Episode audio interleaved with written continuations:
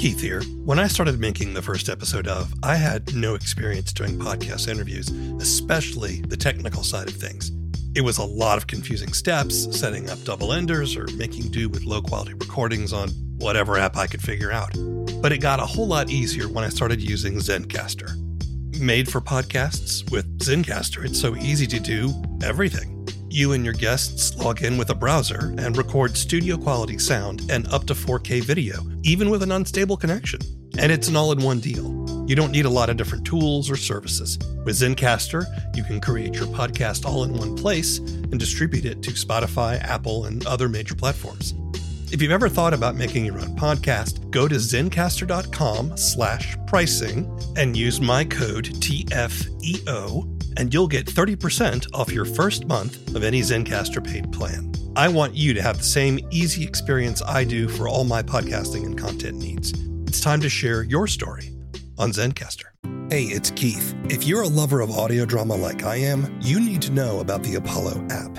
Apollo is designed around audio drama, so finding your next story is easy. You can always listen through Apollo for free, but there's also the Apollo Plus subscription. With it, you get ad free listening, exclusives, and other bonus content for over 40 shows. And 70% of the revenue on Apollo Plus goes to those creators. Join Apollo Plus through the Apollo Podcasts app or apollopods.com.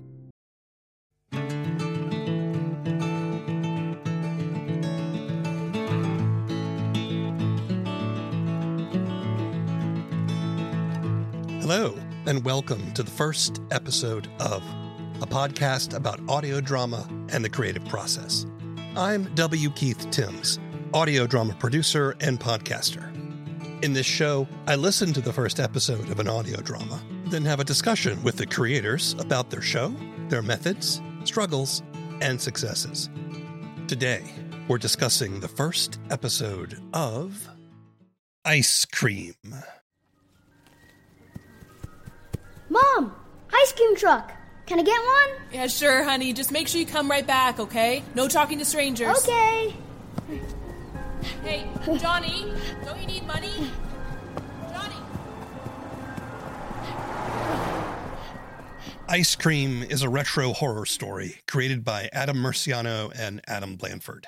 Set in 1988, it follows the story of 14 year old Elgin Foster, who, while spending the summer with his newly divorced dad, witnesses child abductions at the hands of the local ice cream truck driver known as Mr. Handsome. When the police are unable to help, Elgin and another teen, Olivia, team up to discover the truth. The first episode, When the Streetlights Come On, introduces us to Elgin and his little brother, Dustin, as they arrive at their father's house in Arizona. We also discover Mr. Handsome claiming a victim. I spoke with Adam Murciano, co creator of the show and the voice of Mr. Handsome, remotely from his home in Toronto. Tell us a little bit about yourself as an artist and a creator and how you got into doing this kind of stuff. Ever since I was a child, I've been doing local theater and have just been so fascinated with just film and television and acting and grew up wanting to do it. And my grandparents, that's what they did. They worked in the film industry as extras, you know, mm. in hmm. their retired years. They it was easy work for them and good money. And so for me to like see them do that, it was like tangible that it was possible. It wasn't like, you know, I was just watching TV and that felt so far away, Hollywood and all that. I saw my grandparents like working on big movies and stuff. So I was like, yeah. oh, you know, it's it's possible. Like I can actually do this. You know, I tried for many years to convince my parents to get me an agent. I bullied them. They never wanted me to do it. they, they wanted wanted me to be a kid and go out and play instead of dragging me to auditions, which now looking back, I'm very thankful for. But at the time, you know, you just, that's all you want to do. And I finally convinced them when I was 14, 13, 14 to get an agent. And I started working in, in film and TV. And I never got anything super big or anything, especially, you know, as a teenager, I was kind of awkward looking. I had braces. And so that kind of slowed the career a, a bunch. But then, you know, as the years progressed, I got things here and there. I moved to Vancouver, tried a new city. I'm from Toronto originally.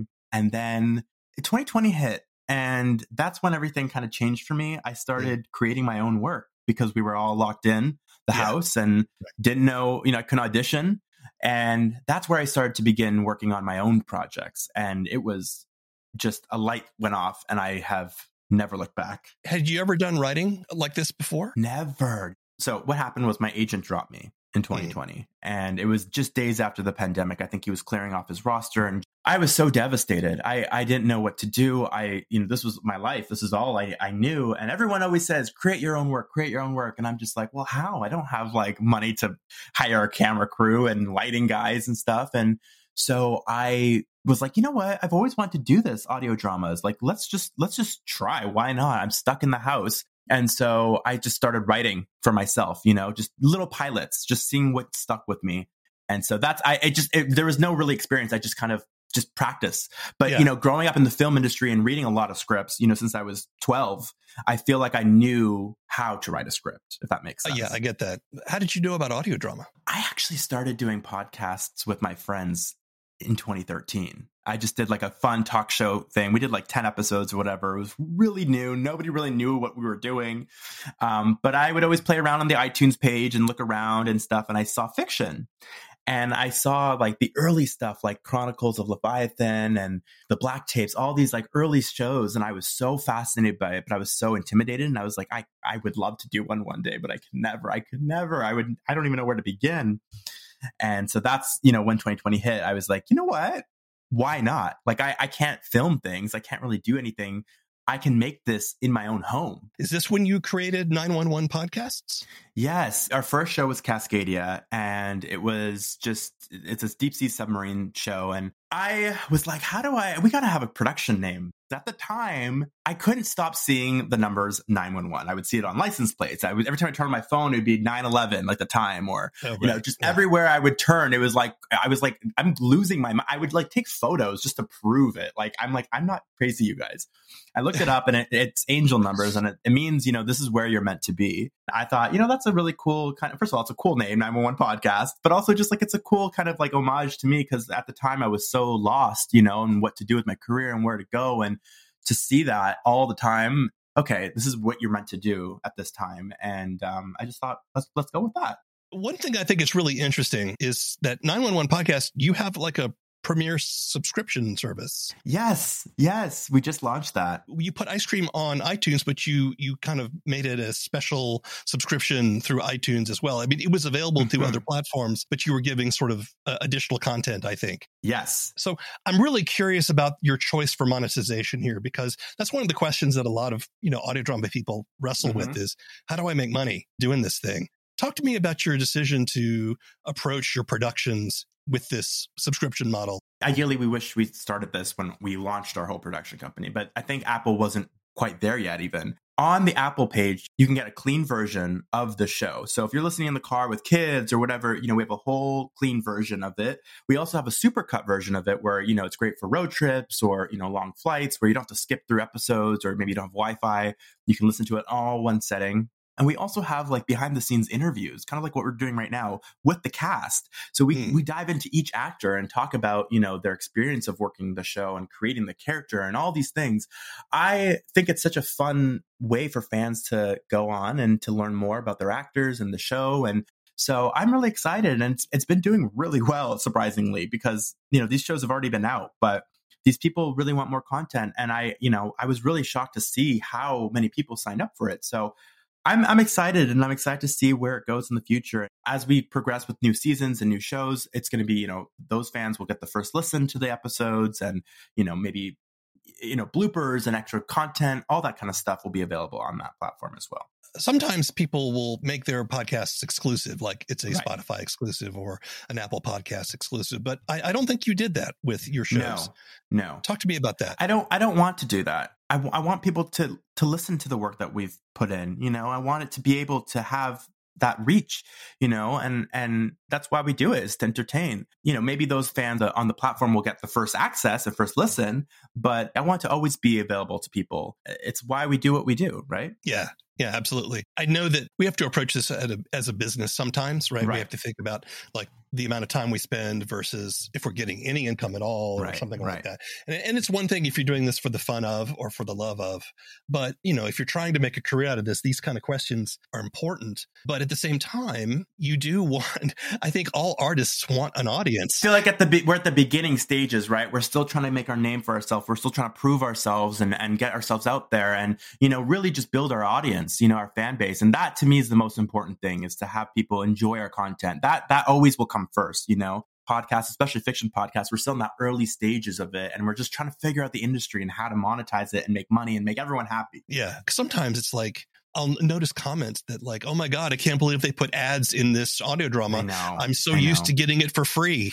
You know, um, there's this entitlement I think that sometimes comes yes. from a lot of people in the audience on the one hand, I kind of get it. On the other hand, you know, artists got to eat too. And they also don't know how much work we put into it. I mean, mm, some do, yeah. but a lot of people don't realize how much work it is, you know, and you get little back, right? I mean, to me, what feeds me and what makes me excited is to see the reactions and people actually enjoying it, you know, and mm-hmm. that to me, like, you know, feeds my soul. But, you know, in terms of like money, if like we have an ad, it's, you know, it's not that big of a deal. Come on, guys. Just press the little 30 second thing if you don't want to listen to it, you know? Let's talk a little bit about ice cream itself, the show. Sure. What is ice cream in your own words? What do you think about when you think about this show? Well, ice cream follows this 14 year old boy, Elgin Foster, you know, when I create a show, I really want to have an aesthetic to it. I want you to really feel this vibe, whether it's, you know, Cascadia, it's super futuristic underwater, or ice cream, where it's, you know, the retro 1980s summer vibe. And that's exactly what it was. You know, Elgin, he's 14, he's on the cusp of puberty, and he has to go spend the summer with his newly divorced dad. He goes to Arizona with his little brother. He begins to start to notice a string of kids in the neighborhood going missing. He literally physically witnesses it from the local ice cream truck man. But now Elgin has the concussion and he doesn't know if it's his brain that's playing these games with him on him or if what he saw was real. Until he meets his neighbor Olivia, who's 15 years old. She believes him. She even says a quote where nobody questions the ice cream truck man. They just put money in our hands and make us go get ice cream for them. The listener follows Elgin and, and Olivia as they uncover what they start to discover really disturbing things about this guy and what he's doing to these kids. So thinking about Elgin and how awkward he feels, talks about his face and how he's breaking out. And he actually says at one point that he feels like he's very ugly.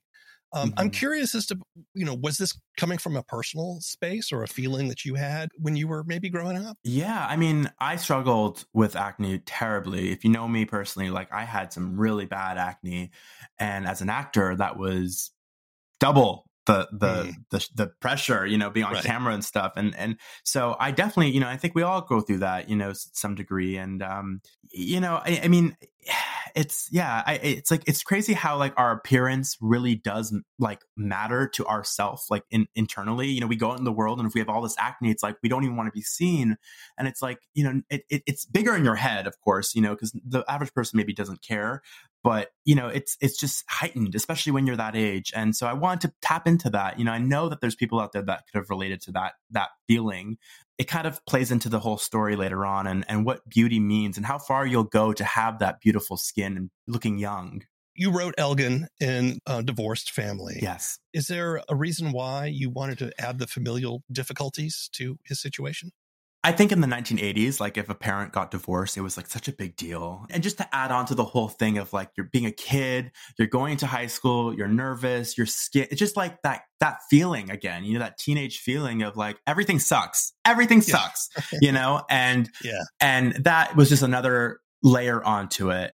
I want to explore that Bobby character, which is his dad. You know, maybe the dad and him weren't always very close, and the dad is kind of awkward and doesn't really know how to deal with a teenage son, and he says awkward things. And I just want to explore that. Dad, yeah? can we go skateboarding after dinner? Yeah, we want to explore the neighborhood. Uh, I don't know, guys. Uh, it's getting late. Please. Come on, Dad. It's summer. I mean, Oh, all right. Yeah, that's fine. Go. All right, sweet. Radical. Hey, yeah, yeah, but what's my rule? When, when the street lights come on, it's time to come in. Mm-hmm. In the city, yes, but can we stay out for a bit later? No. I'm gonna go get the skateboard. Dustin, hey, yeah, you put your dishes in the sink, you knucklehead. Dustin, hey. The fact that you said it in 1988 mm-hmm. seems to be really relevant.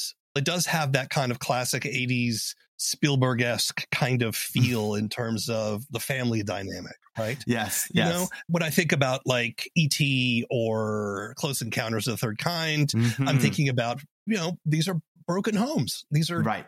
kids dealing with divorce, you know, right. and and so I mean, I definitely got that vibe. Yeah. Was there were there other reasons why you wanted to set this in 1988? Well, the the main reason was that you know because today you could just Google things or you can call Okay, someone or you can everyone has a cell phone. Then you know you couldn't do that, and you know later on in the show there's you know phone booths and all these things, and I just I also just love the aesthetic. You know, I at the time of, of writing it and making it, I was so into 1980s vaporwave.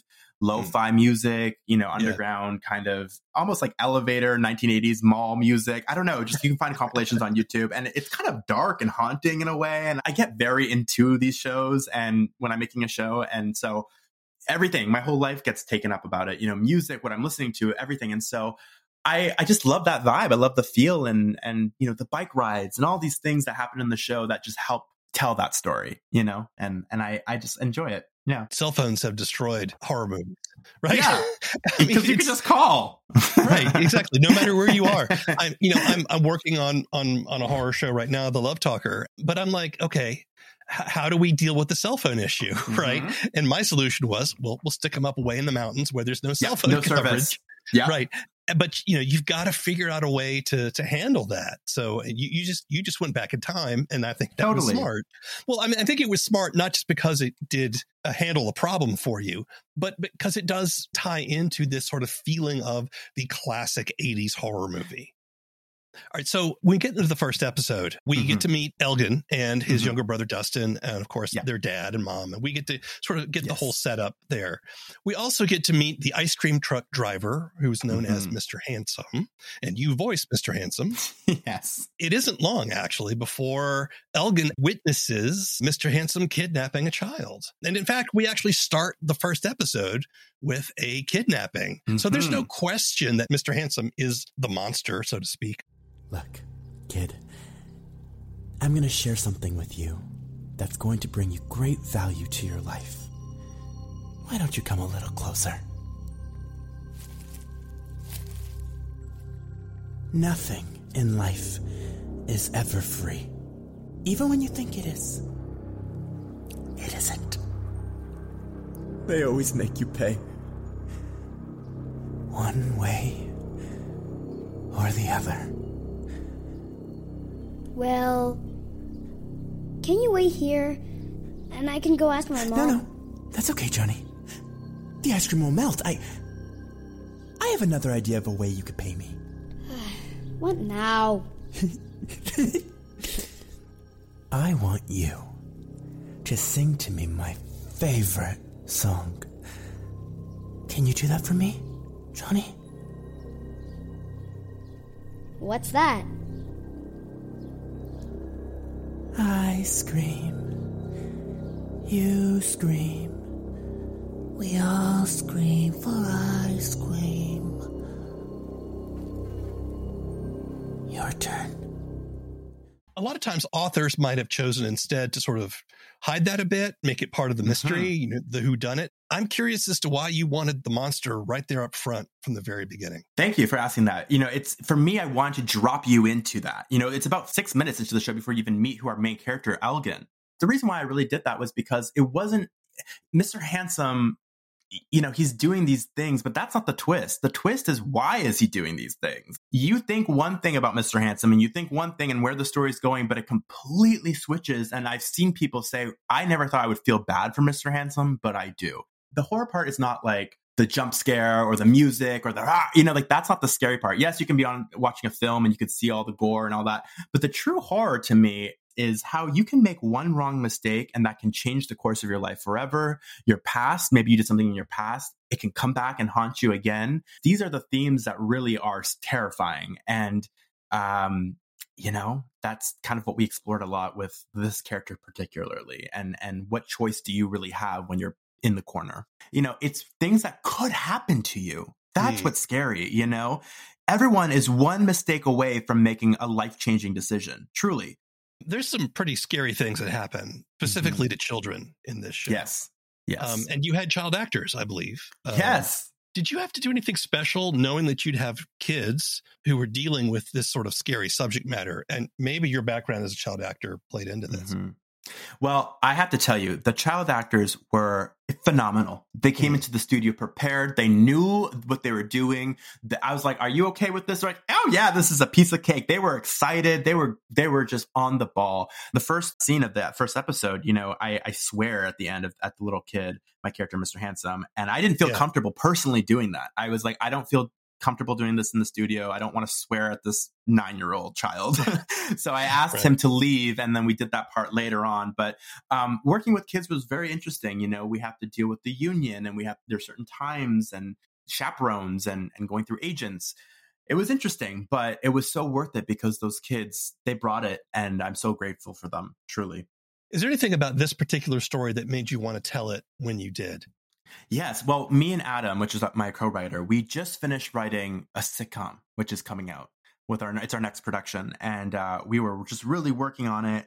And we were on the last episode of writing the, that that sitcom, and I was out. I'll never forget this. I was outside. It was May, late May, early June, and this blaring, annoying ice cream truck just went vroom right by me. Uh-huh.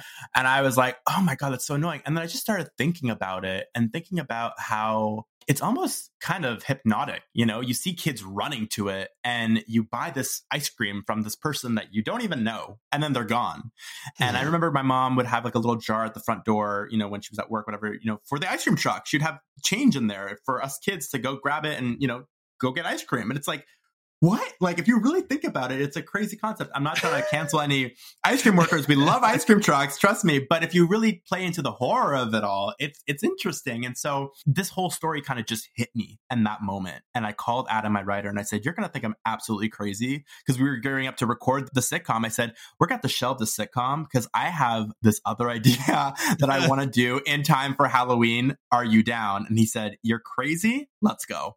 And so we penned the whole show in about less than two weeks. It just came out, and that's how I knew that this was something that I wanted to do. You, there is something of like this urgent opportunity cost that comes with an ice cream truck, right? Especially when yes. you're a kid. It's like, yes. oh my God, I did this ice cream thing that I did not yeah. know was going to be there. Suddenly yeah. is here. And yeah. in 30 seconds, it will be gone. Gone. Right. And you need it. It's like a drug, you know? And it's that's such a crazy concept to me. Like it, it's it's kind of crazy how that even hasn't been really much explored in, in film and television, you know? Parents don't really question it. They just give you money and say, go get ice cream. Okay one of the other things I like about your show is that it's you, you put a lot of work into the sound design. Thank you. There's a lot of foley, some interesting, really cool music too. But what I really noticed that stood out was you put a lot of attention to detail into mm-hmm. the little sounds in the background. Like there was one moment that's kind of stood out to me it's when Elgin has taken a fall on a skateboard. He's hurt his head and he's talking with his dad. And his dad actually throws him an ice pack yes. to put on his head. And, yeah. you know, you didn't have to do that. I mean, he could have just handed him an ice pack. yeah. But you, you put the dialogue in there that he tosses it to him and yeah. that he, and then you actually did the Foley of someone throwing mm-hmm. an ice pack across the room. Yeah. Skateboarding and photography. yeah. Dangerous combo. Mm, yeah. Well, let's get you some fresh ice here. Catch. Yep. So, other than that, how was the exploring the hood? Don't say hood, Dad. Oh. But, but it was cool. Hey, can I ask you something? Shoot. Do you know anything about an ice cream truck guy around here?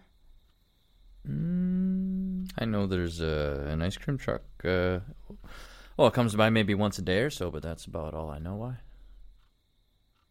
He, he gave Dustin free ice cream. I, I, I don't know. I just got some weird vibes from him. Plus, the music from his truck sounded. I, I don't know, like demonic. demonic. Was this before or after you hit your head? So, talk to me about your philosophy about these little details that you put into your show. Well, thank you so much for saying that and noticing that because, uh, you know, as the editor, I'm, you know, those are little things that I hope people catch. And, you know, I think it's just, to me, that's fun. You know, I love to do these little Easter eggs and these little background things because it, it helps pick, paint the picture, you know, and that's why I love audio drama so much is because I'm giving you all the tools. You just have to fill out the blanks, which is just picture it, right? And yeah. so I I take the time to do that. I take the time. I'll spend hours and hours and hours sitting there looking for the right sound effect, you know, because I, it's important to me. That's important, you know, and that's why I love listening to shows because I like to listen to those details. So you know, I, I, I really like to put that in there, and and it helps with the experience, right? It helps you feel like you're in there, and it's like mm. 3D almost, right? So for me, yeah. that's that's what I enjoy. These little details really add some veritas to the to the mm. show like a feeling of reality there leaning into the realism of the scene like that moment with the ice pack i mean that moment again it didn't have to happen but i do think it added to the the relationship between yeah. elgin and his dad Right. And it, it sort of told us a little bit more about who they are to each other. Yeah. Like he's not really like maybe the best dad. Like he's more of a buddy kind of dad, if anything. Yeah. And he's trying to relate to his son and he's awkward and catch, catch his ice pack. Like he didn't have to do that, but he's trying to be cool. And it's that typical 80s dad, you know, and it's, it's that's just, that's part of the story, you know, and, and, it comes into play later on when things start to go wrong and he doesn't know how to handle it what do you struggle with? So I think if you asked me this this time last year, I would have said the perfectionism in me. Mm, you know, yeah. it was so hard for me to be okay and done with the scene and be like, okay, it's good enough. Now, two audio dramas later, I have overcome that. And, you know, I still work hard and I still put the details, but I'm okay with it. You know, I'm like, okay, this is good enough. I can move on to the next thing, you know? Yeah. And I think that just came from confidence. But today I would say I struggle a lot and it's, this is really weird, but I, I, I struggle with like post show blues. Mm. You know, I, I work so hard and so long on these shows. It really does take up my life. Like I eat, sleep, dream, breathe the show. And then when it's done, I'm like, what do I do with myself? You know, exactly. like what's next? Exactly right. And and that's not good either you know and i'm trying to find that balance of being you know living my life and doing the show and having that kind of balance and that's what i'm working on right now so that's kind of what i struggle with especially after yeah. ice cream it was like a kind of a, a big low i mean I, I, spent so much time in such a short time but it took up all my time and mm-hmm. then when it mm-hmm. was done it was like this like weird come down it was yeah what have you been doing to get past that? Make new content. I love what I do. Yeah. yeah, I love this so much. And it's like I I just I know that this is for me, you know, and so I just yeah, on to the next thing. yeah, that's the, I mean, that's the thing is I find that if I don't keep myself busy, it's easy to mm-hmm. for me, you know, I deal with anxiety. So for okay. me, if I don't if I don't distract myself by doing some work, um, yes. it's easy for me to get into sort of Slip negative thought. Yeah. Yeah, negative thought space and that kind of stuff. But it's yeah, it's like okay, now what? You're done with, right. you know, you're done with this thing. And do I work on the sequel? Do I work on something yeah. else? Uh, you know, and, and, and it's, then it's also like trying to find the next idea. Cause, you know, I've got, right. I've got tons of ideas and I'm trying to find the ones that stick, right? That stick. Yes. Yep. How do you measure success? So I look at it in two different ways. I think internally success, like the success I, I measure is if I'm happy with the the piece that I did, if I'm jumping up and down and clapping when I listen back to an edit, I'm like, yes, yes, yes. That to me is a success. You know, I feel good about putting it out. I'm excited. That's a success because I feel like you know when it's not right, something's not right with the edit, when you don't feel like some timing is off, you, you know, there's things to work on. But when you when it all kind of gels together, you're like, yes, and then you put it out and it's just like, I'm excited to do that. That's one way. And then the other way is the kind of external way of success I kind of measure is I don't really look. I mean, I do look at the numbers. Of course, you can't. I'm not, I'd be lying if I didn't. You know. Yeah, sure, but sure. I, I, I think truly, truly, truly is seeing people recommend our show, talk about our show on forums and Reddit. Like I could cry because it's like you know, if anyone you know that you work so hard on these things and you kind of just put it out there, and then you see people talk about it and enjoy it, and that is like I said earlier, you know, it's like a high, it's like a drug. Mm, and it's right. like, okay, you know, this is why I do what I do. You know, it's to entertain and to provide like almost like an escapism for people. And if I've done that, then I have achieved my job and goal. I presume that 911 podcasts is trying to be a money making operation. Does that enter into your feeling of accomplishment or success? I haven't really thought about it yet. I mean, I'm going to be honest with you. It's been so busy with just creating content and, and making stuff. My goal right now is to just have people enjoy the show, build a fan base. I feel like yeah. money and all that will come later, you know, if if that if that is in the books.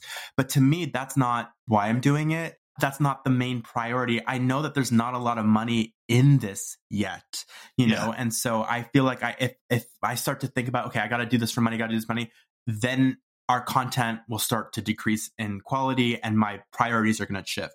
Right now, I just want to focus on creating good stuff, quality stuff, building a fan base. All that other stuff will come later.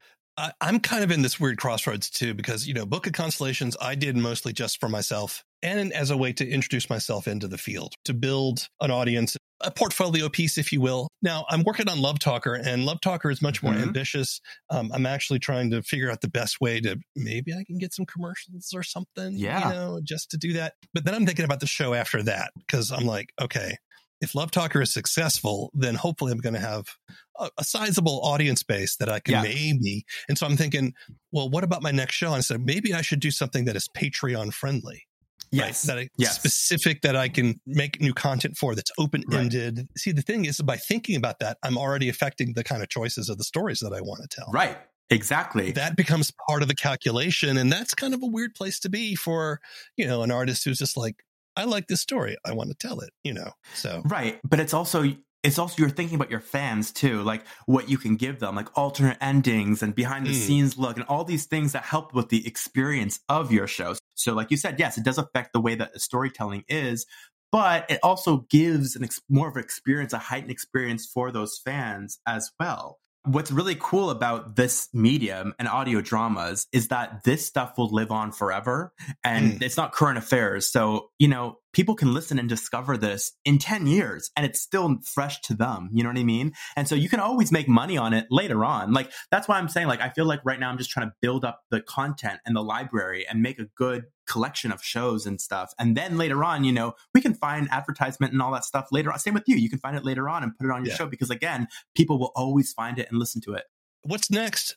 We are also working on a audio sitcom called Supermarket. This is an exclusive. We Oh, haven't announced right. it anywhere. Yes. Awesome. Um, and it is a full slapstick sitcom. We have some amazing actors from Kim's Convenience, Schitt's Creek, you know, an actor from Riverdale. We have a lot of great talent on this show. We've already recorded the pilot and it's wild. I mean, we just came off of doing Cascadia and Ice Cream, which are both kind of dark shows, and we want to do something completely opposite. And this is a lot of fun. That's going to come out in the summer. wow. So lots of audio drama in your future. Is this your career now? It is. I mean, I'm still acting. I still audition and stuff, but this, you know, creating my own stuff is like the best thing ever. You know, as an actor, you don't really get that opportunity. You kind of just audition and then if you book it, you book it, and that's someone else's work that you're portraying, right? So this is kind of my fun little way of creating my own stuff with my friends, and um, and I love, I just love it so much. Come on. Come on. Shit, out of film.